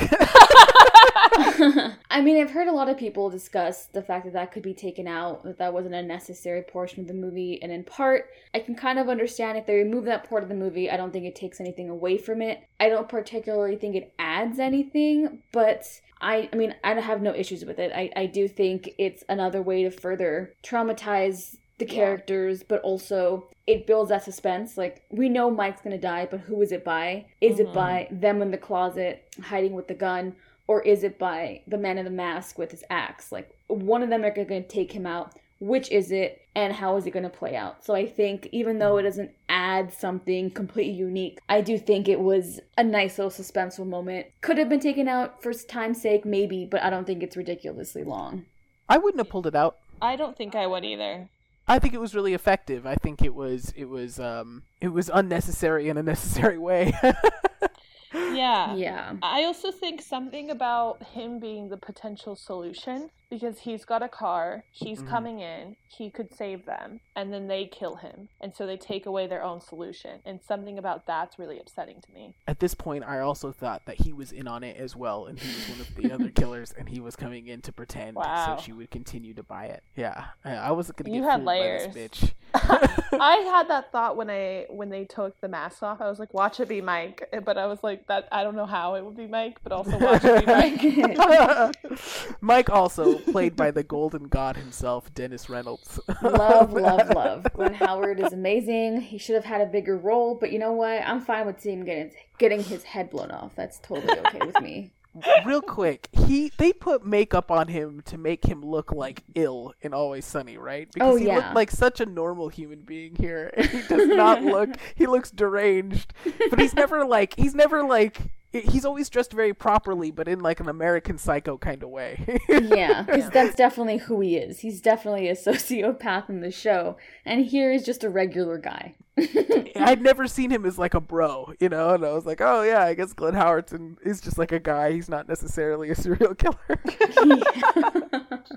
it took this horror movie for you to realize that somebody's not a serial killer. In the show, he's very, very, very creepy, but he uh, you would to like himself it. as the golden god. so in all of my notes for this movie, I never have Glenn Howerton or um or Dennis Reynolds written once. I just have the Golden God. the Golden God himself got killed. Damn. Yeah, and then after this, it's kind of just a lot of near misses Yeah. with the the strangers. Um, she goes out to the truck and tries to make a radio call. Um, oh, beforehand, her boyfriend, after killing the Golden God, is like, "Fuck it, I'm gonna go outside." He kind of has like not a death wish, I guess, but he's kind of just like over it and is gonna It's go outside and try to yeah. make yeah. And he goes out there and clearly gets cornered by them, and then they cut away, and his fate is like uncertain. Uh, And he's gone for like probably a good 20 minutes at that point as we Yeah. deal with Kristen hiding in closets right now. She hides in a closet that's very similar to the closet from Halloween. And that was the scene I was talking about earlier where um, it's a doll face that busts through and uh, tears apart the closet with like the blinds on it. And it's very reminiscent of Halloween. And I think Mhm. that was intentional as well. No, I agree. Yeah. Uh, is there anything in between this? Um, Noticeable? No. Dollface looks at the ring that they have on the table, and I guess she's just like, "Oh damn, they were gonna get married." oh, but this is this is what I want to talk. Oh, sorry. Continue. Continue. no, no, Uh, that, that it's was just- it. That was it. That was just the other thing that I remember off the top of my head. I kind of got the vibe that they are going back and showing the ring and stuff like that. And you, um, I think right away in the very beginning of the movie, when you see the rose petals throughout the um the house, that I immediately thought, oh, this is like supposed to be blood. You know, it's it's Mm. like it's like uh foreshadowing of the blood that's going to be spilled all over this place because Hmm. it does kind of look like little droplets of blood and shit like Yeah. that. And there's a lot of like dead romance kind of in it, like as Oh. they're they're stepping through broken glass and rose petals, you know, as they bust into the house. And I couldn't help but feel like sometimes they were kind of making it a little blamey, kind of like she should have said yes, or like, oh, if you would have said yes, or more like a. a a, a possibility that never happened and now most certainly never will, you know Yeah. but I couldn't help but think that while they're showing this, this could have been gone exactly to plan. And it she could have said yes, the and they would have fucked in the house, and they still would have been harassed by Yeah. by Bagface at 4 a.m. You know, so I, I I was kind of confused by that. I'm not sure if that's what it was trying to pitch, was like trying to remind you of the innocence from earlier. But if there was, if that innocence still had taken place, it wouldn't have mattered. Yeah, I don't know. I did have a moment where I just thought to death till they part, and then they they that's how that happens. Uh, I mean, actually, I want to come Oh. back to that, Aaron, because I think I would say that, yeah, if things had gone differently and had gone better, they probably wouldn't have answered the door. And that's important. interesting. Okay. Okay, that's fair. I think that's also why I was connecting it to maybe the boyfriend being involved, was in the sense of just like he called his buddies afterwards, like this bitch said no, so let's let's, Let's chop fucking her murder up, her. you know? Yeah, you know, just a little bit. that's kind of what I was thinking. It's a good Uh. thing she said no. Then she didn't murder marry a murderer. Yeah, but we'll come back to that once we reach the end, because I think. okay. Um, there's not really much else. It's more just like a cat and mouse game. I don't remember big things besides she's in the radio station, uh, a little shed trying to get a radio signal. Pinup girl says nah, breaks it. She runs off, gets back in the house. We talked about the closet scene. Um, does she go back to the room after that? She hears No. Mike yelling, right? Saying run, telling her to run. Yeah, Oh, they, yeah. they reveal that the boyfriend was not killed earlier, and they Yeah. bring him in, and they. and she's in the bedroom now and she's just banging on the window trying to get out and i guess it's again an act of desperation it's not necessary that she can't break it or she you know open the window it's more she's at her wits end now and she's just trying to get out and find some way to leave and um ironic because in the before in the movie they were break banging on that exact same window trying to get in or trying to scare her and now she's doing the opposite. And then after that she she hears i believe did they put the music on or she hears something? The lights come on and she turns around. The lights are back on. Power's working again. And she's like oh no this this ain't good. This is a sign that something's fucked up It's jarring too because you almost forget the power was out. It just suddenly comes back on, and it's it's it's like it's almost shocking. It's it, it it's almost like a, just as much of a surprise for us as it is for her. yeah. And so she's walking out to the hallway because she has really nowhere else to go from here. She can't get through the window. The power's back on, meaning something's either gone right or something's gone wrong. So she goes into the hallway, the only place she can go, and immediately she gets thrown to the wall by Man in the Mask. He's bulky. He's a big dude, so that shit knocked her out. He gives me Texas Chainsaw like Bubba vibes almost. Yeah, you know, he's he's bulky. Mhm. and knocks her out. He starts dragging her by her legs slowly, might I add. And he's really taking his time to drag her and mop that floor. And she's in this semi-conscious state where yeah. she's trying to like hold on to something but she can't because she's not fully there and i love i love that they do that little moment of her trying to dig her nails into different she tries to dig her nails into the wall and then she tries again into the um floorboards.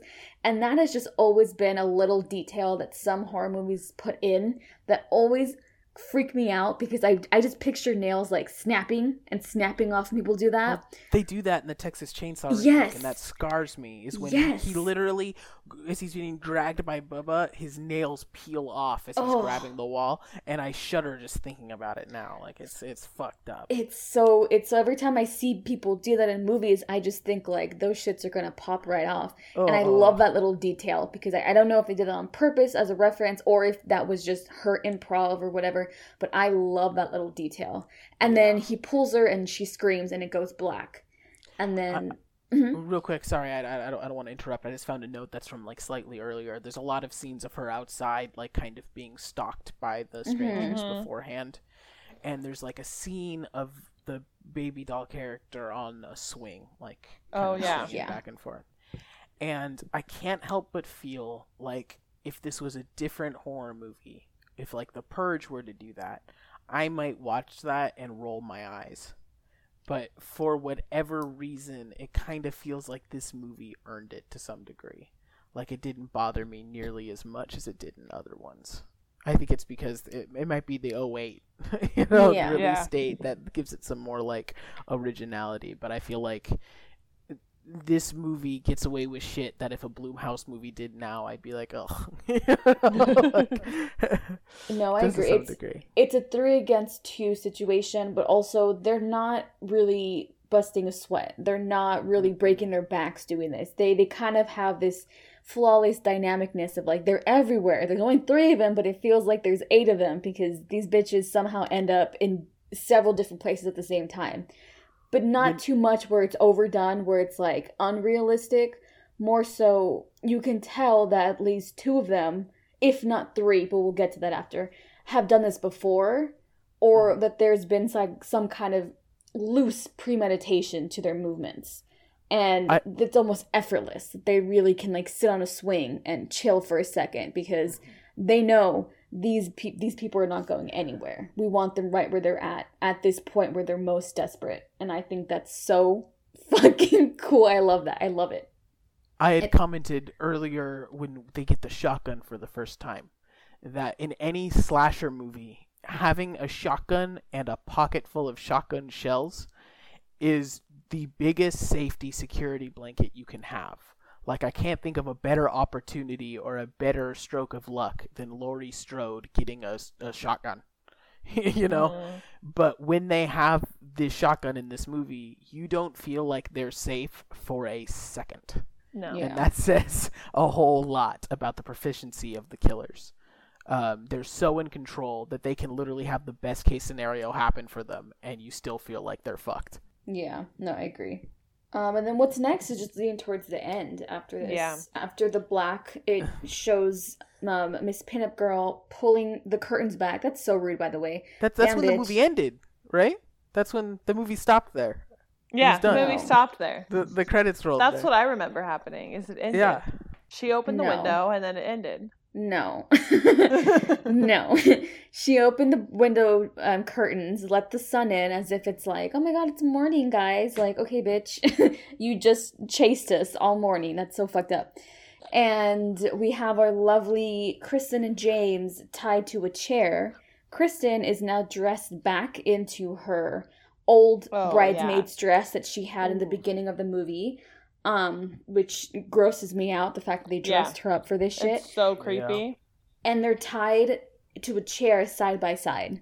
And at this point, the three we now see the three of them next. It's oh, it's one of my favorite shots too, next to each other, like looming over Kristen and James, just like staring at them.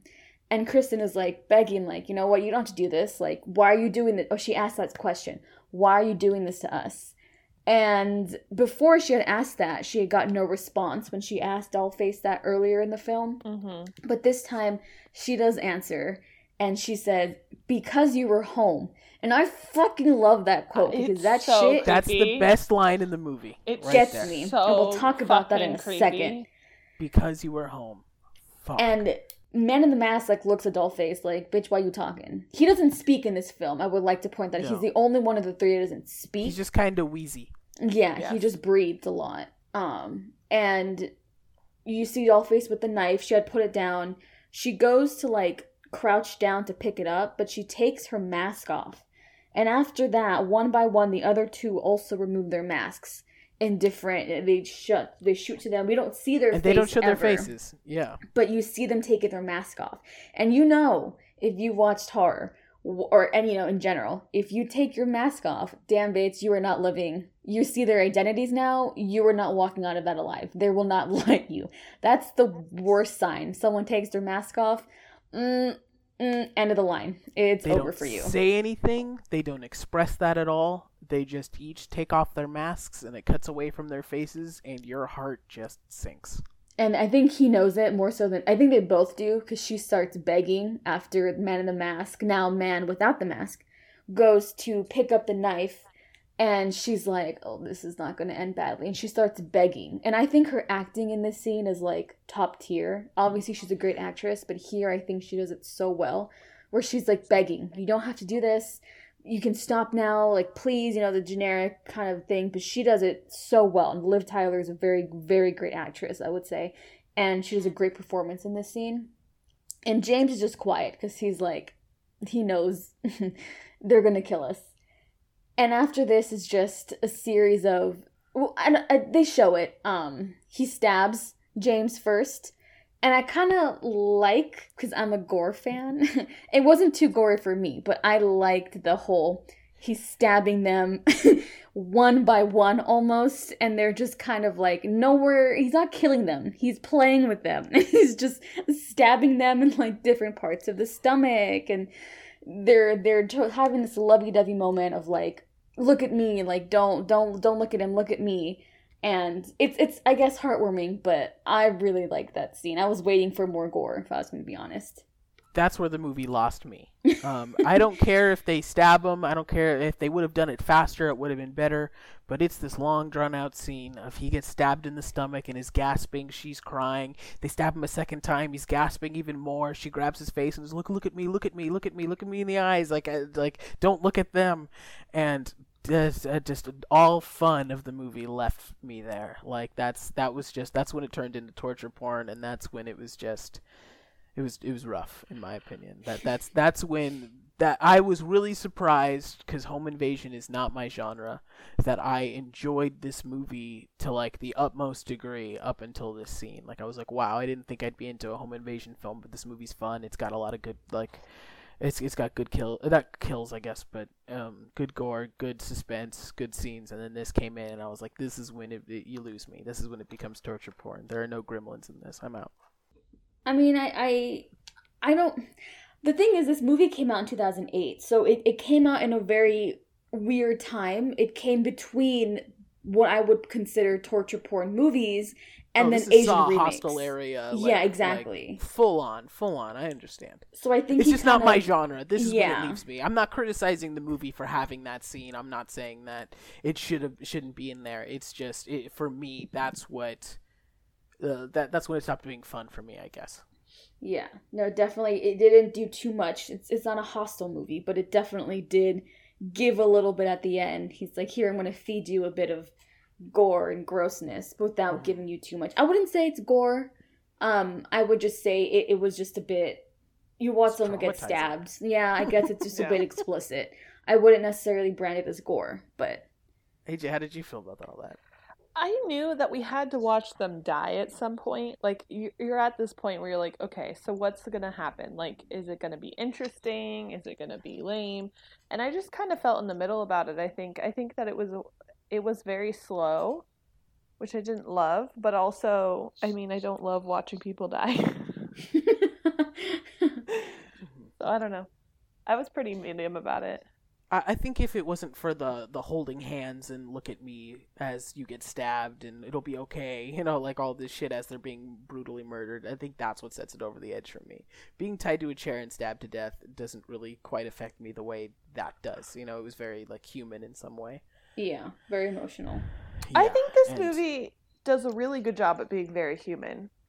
I think that's exactly what you get from the beginning with all this pause and all this um, awkwardness, but it's also very human. And then you see it when he kills his best friend.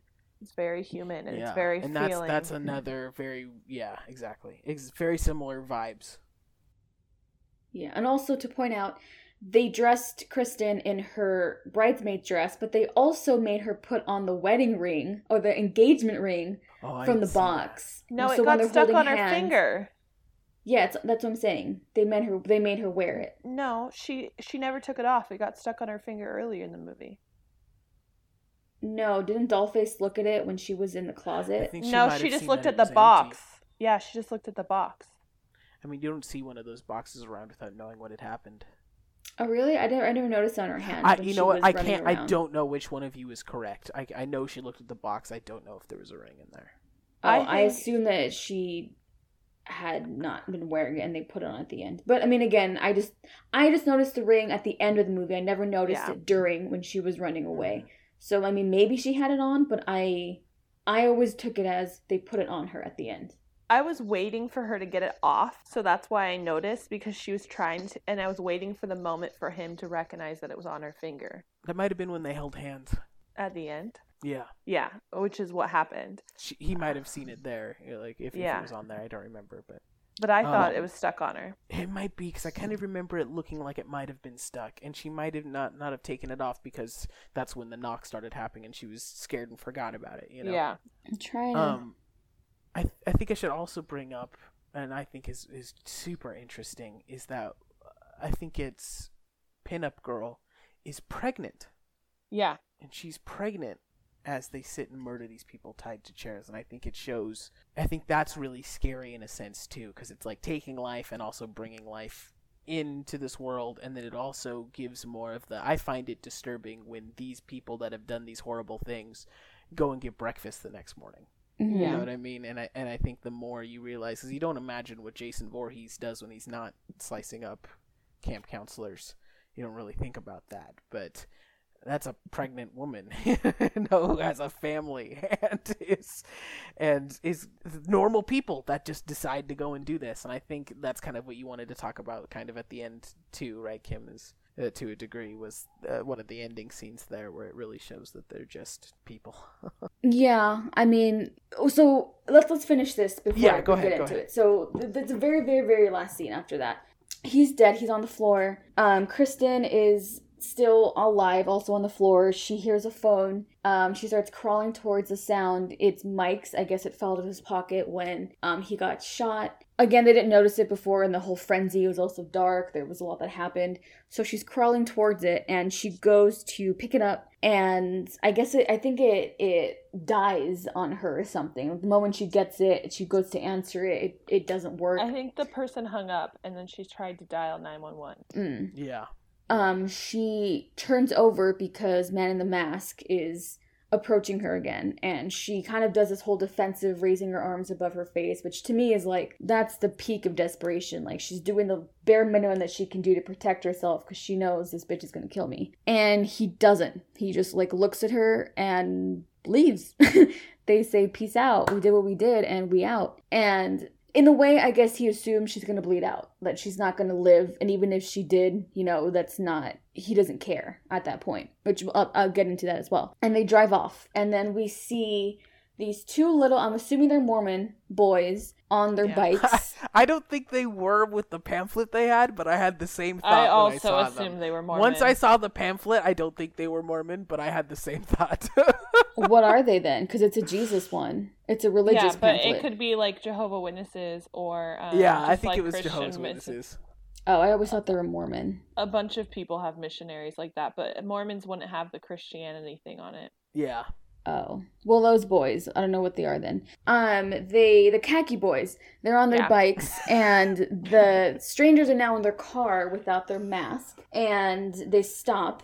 Dollface gets out. Obviously now she doesn't have her mask on, but that's we don't know her name, we don't know anything about her. And she goes to one of the boys and asks for the pamphlet. She's like, Can I have one? And his response is, Are you a sinner? Which I mean, boy, I would slap the shit out of him. Don't ask me that. If I want your pamphlet, give me your pamphlet. What the fuck?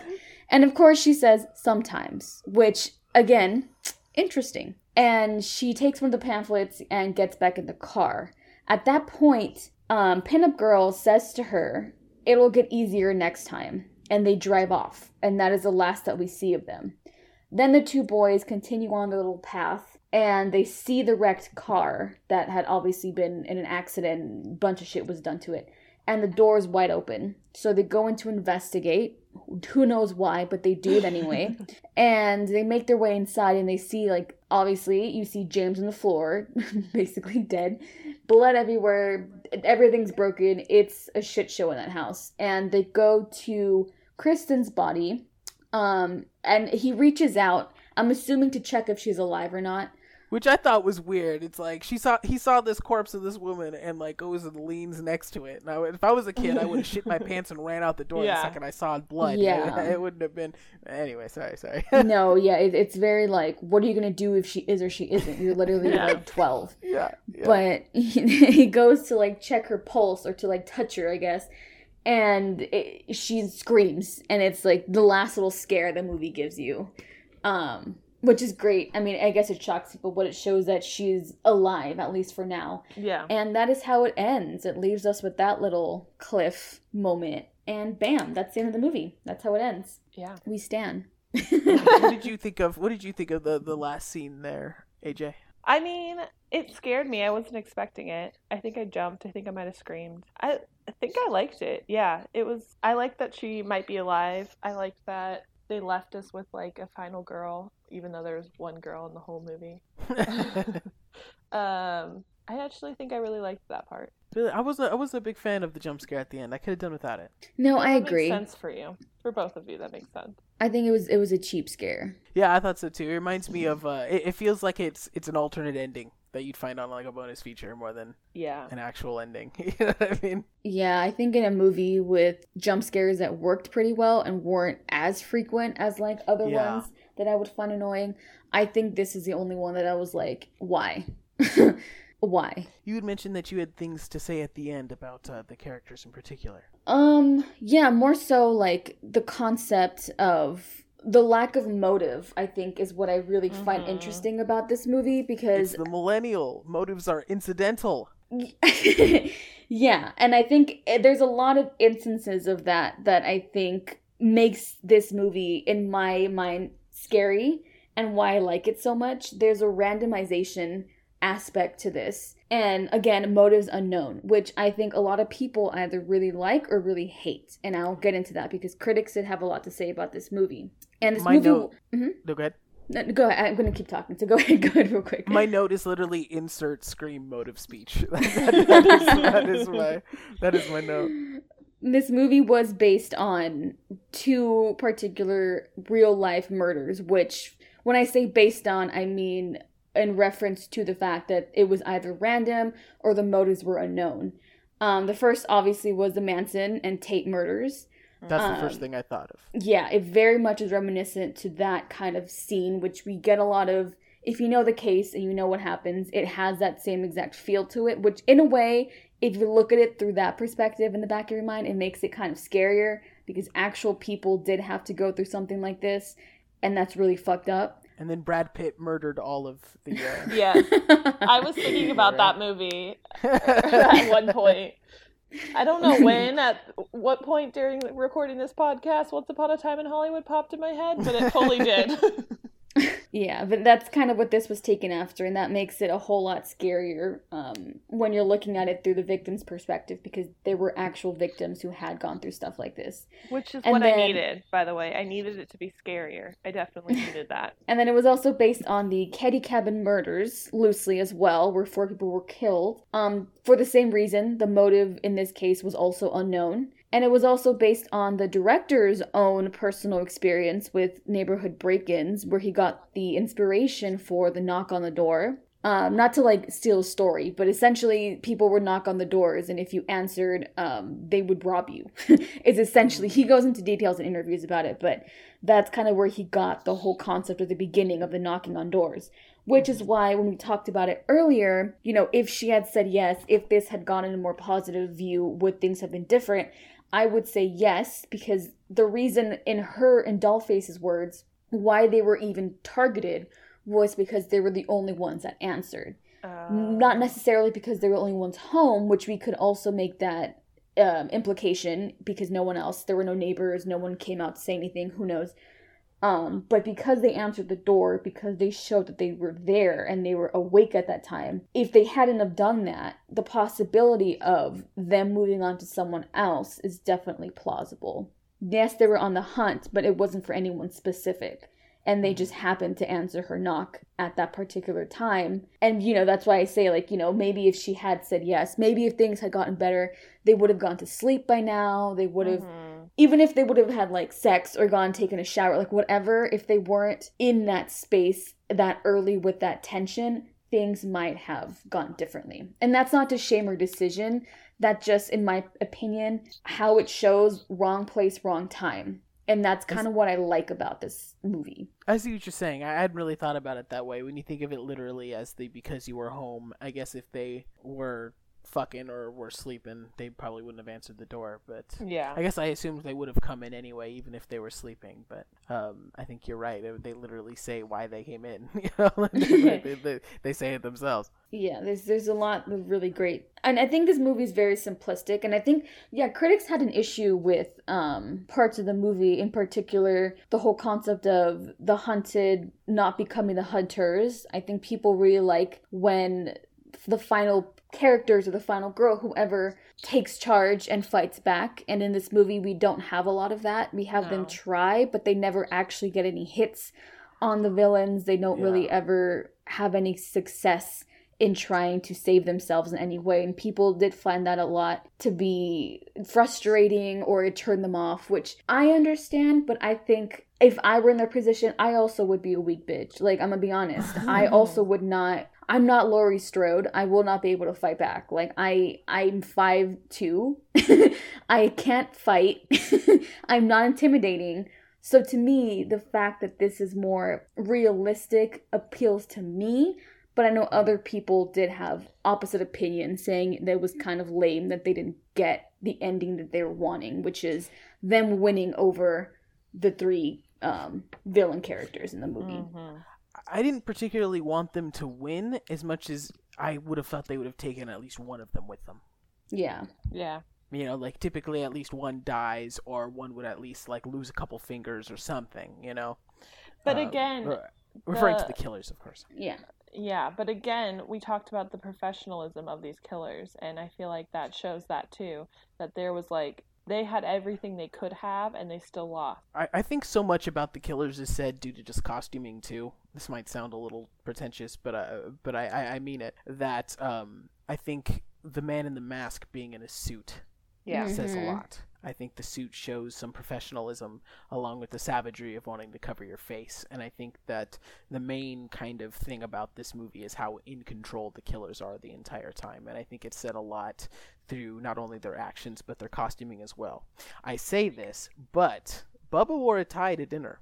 Yeah. So ain't got a No, I- I about that. agree. I guess Leatherface does wear a tie and put on makeup for for dinner His time. guests. So maybe I don't know what the fuck I'm saying. no, no, I agree. I think the masks, the mask looks like something you could buy from like a Halloween store, but it's well kept. It wasn't like something that was damaged or something that you know. It, it it's something that it looks like they bought, but they also take care of. At least for the girl's sense. I also think at the end when a pinup girl tells her like, "Oh, it'll get easier next time," that implies that Dollface is more than likely new to this whole Yeah. dynamic, and the other two are the ones that have done this before, which kind of makes sense because in the way that they were stalking James and Kristen throughout the night, someone had to be the head or know what to do. and I guess it implies that it might even one of them two, if not both of them, one or the other. Um, and Dollface was the one. I mean, she's the one that speaks to them.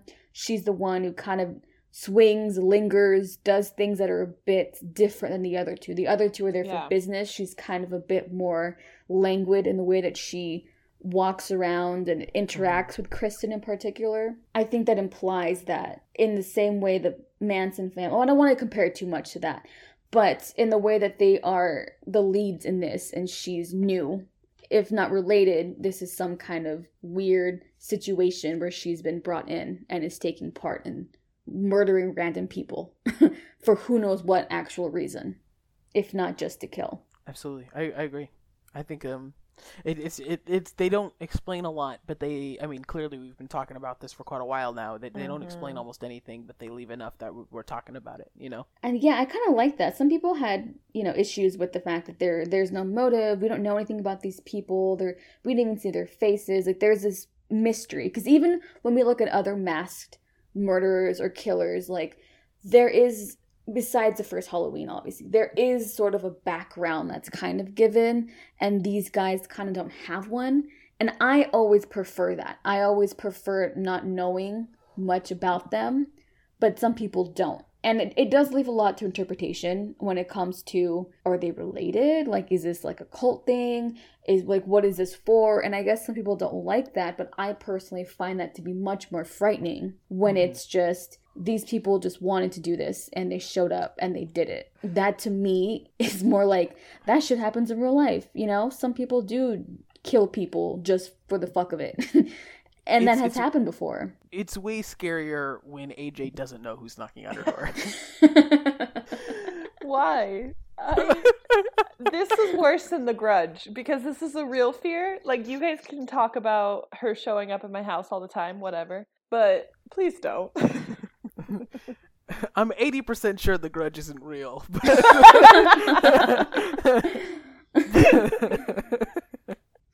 But no, I, I think it does a really great job in that, and that that is scary. Like, p- their burglaries happen all the time, like robberies, people breaking in. Like, that's not anything that's super nuanced in Florida's concept, I you know. I can hear the sweat dripping from AJ right now. like okay. and I think that that's it's a very simplistic, realistic concept, and I think it was it was smart of the directors and writers to go in this particular way because there's not a lot of groundwork they have to do. But I think that's what makes it very appealing. It's it's it's terror without having to really create create anything super complex. It's just mm-hmm. hey, what if someone knocked on your door and being a nice person you answer, and then they come back and fucking kill you? Like, See, you know, that, that might- happen. What if my Uber Eats guy that I, I call tomorrow when I order breakfast in the morning decides to come back and murder me? like, it's a definite possibility. And that's scream at some poor Girl Scout knocking on her door.